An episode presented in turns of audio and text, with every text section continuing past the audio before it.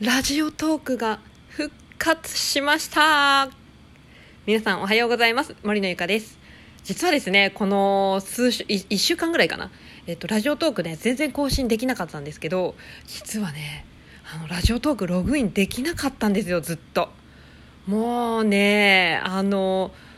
かれこれほんと1週間以上経つのかな？あの最後に収録してでその収録した後にちょっと設定とかをねちょっと触ってたんですね。そしたら突然ログアウトしちゃってあれ？ログアウトしたからログインしなきゃいけないと思ってたんですけどこのラジオトークってあのあえっとね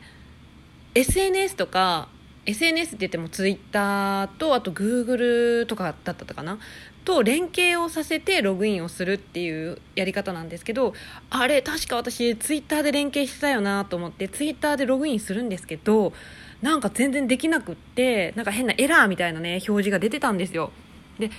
どうしよう？え？Google だっけ？と思って Google でねログインしてもできなくってあもうパニックになってえ？どうしよう？どうしよう？どうしよう？どうしよう？と思ってたんですよ。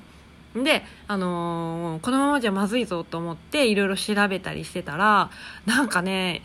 一回違う例えばツイッターで連携してたのに例えばグーグルとかでログインしたり新しいアカウントとか作っちゃうと上書きされて、あの、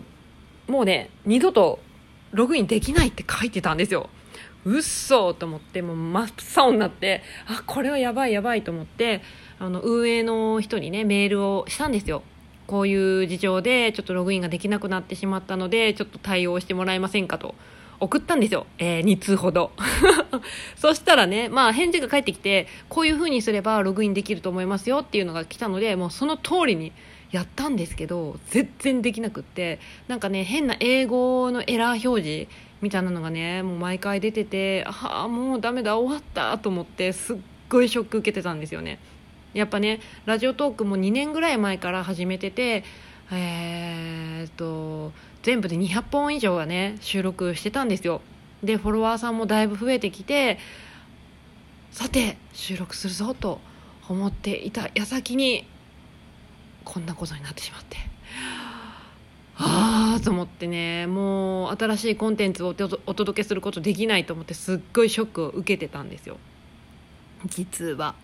ででもまあねあのログインが何回やっても何回やってもダメだからもうこれはもうダメだなと思ってでももう、ね、今更言ってもダメだし新しく切り替えないといけないなと思って約1日かけて切り替えをしたんですよ。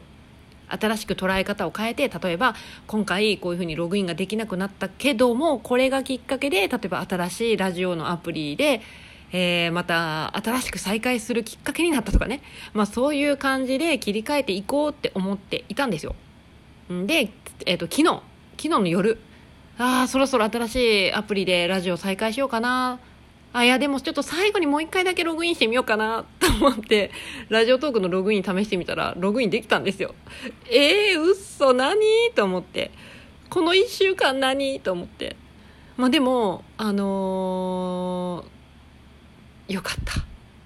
よかったです。本当によかった。あ、帰ってきたと思って、もうすっごい嬉しかったですね。ああ、もう本当今回の件で、やっぱね、あのこういうアカウント